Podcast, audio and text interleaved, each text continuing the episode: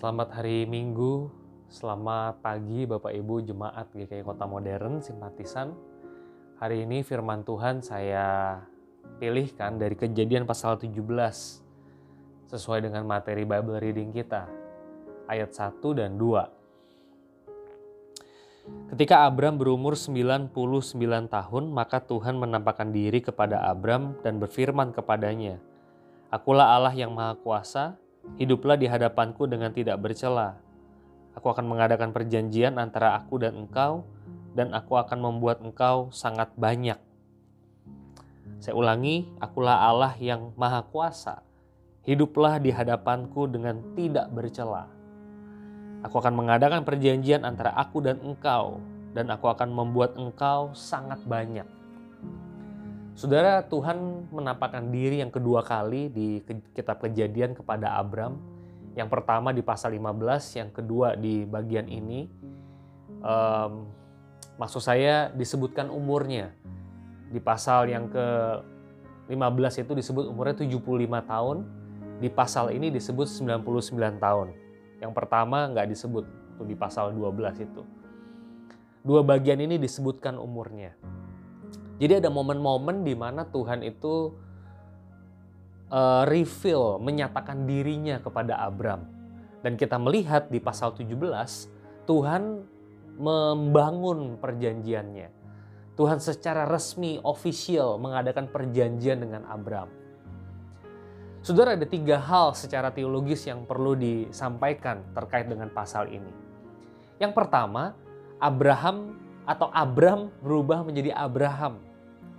Di sini dituliskan Abraham tadinya uh, be exalted yang ditinggikan berubah menjadi Abraham, bapak banyak bangsa. Kalau kita baca di sini Sarah juga berubah namanya Sarai menjadi Sarah, ibu dari bangsa-bangsa. Pasal 17 ayat 16. Yang kedua, saudara-saudara, di dalam pasal 17 Tuhan memerintahkan Abraham untuk menyunatkan satu keluarga yang ada di rumahnya, satu isi rumahnya mesti disunat, nggak boleh nggak. Kalau nggak ntar diusir. Saudara sunat itu sebetulnya bukan budaya yang baru di timur dekat, ancient near east pada waktu itu, timur dekat kuno. Sudah ada beberapa suku yang mempraktekannya. Tetapi buat Abraham, dia nggak pernah mempraktekkan itu. Bangsanya di Ur Kasdim itu tidak mengetahui sunat. Jadi buat Abraham ini something brand new, sesuatu yang sangat baru. Dan di sini Tuhan mau menegaskan kepada Abraham keunikannya bahwa bangsa pilihan Allah ini wajib disunat. Dan kamu harus disunat. Karena dia belum pernah mempraktekkan itu. Buat dia itu baru sekali. Kalau Anda baca di ayat 23 sampai 24 langsung dipraktekkan sama Abraham. Ismail disunat dan seisi rumahnya. Israel uh, Ismail waktu itu 13 tahun umurnya. Langsung dilakukan, tidak ada negosiasi. Dan yang ketiga, Saudara, poin yang menarik di sini menurut saya adalah Abraham mengusulkan Ismail menjadi anak perjanjian. Tapi usul itu ditolak sama Tuhan.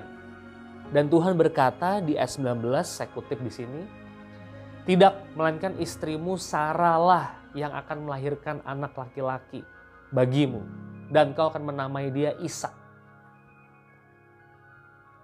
Saya baca ayat 19 ini tegas sekali loh saudara. Tidak. Abraham ngusul nih, udah Ismail aja, udah 13 tahun. Aku 99 tahun kalau aku punya anak tahun depan berarti aku 100. Mana ada kakek-kakek punya anak lagi. Dia tertawa di pasal 17 ini. Tapi Tuhan jawab, tidak. Saudara saya menyimpulkan di dalam perenungan ini bahwa rancangan keselamatan Allah bukan rancangan keselamatan manusia.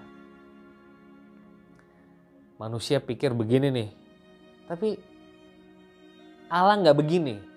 Dan by the way, Allah sudah menyatakan kehendaknya kepada Abraham.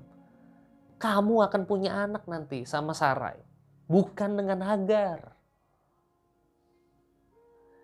Saudara bayangkan saudara punya proposal, proposal saudara, saudara ajukan ke Allah. Ya boleh-boleh aja, kita kan makhluk berfree will. Tapi kalau misalnya proposal kita ditolak gimana saudara? Ya boleh aja, saya boleh punya keinginan, boleh. Minta ini, boleh, minta itu, boleh saja. Tapi kalau saudara punya willing, apa namanya, punya will maksudnya punya kehendak dan itu ditolak oleh Allah, bagaimana saudara? Saudara, Tuhan saya suka sekali kenapa saya pilih ayat 1 2 tadi. Akulah Allah yang maha kuasa, hiduplah di hadapanku dengan tidak bercela. Saudara ngomong-ngomong, saya udah ngomong berkali-kali, Abraham udah tahu belum bahwa anak perjanjian itu melalui Sarah? Udah, udah dibilangin sejak awal. Tapi dia nggak percaya. Dia memilih Hagar. Kenapa dia memilih Hagar? Untuk menyelesaikan masalah.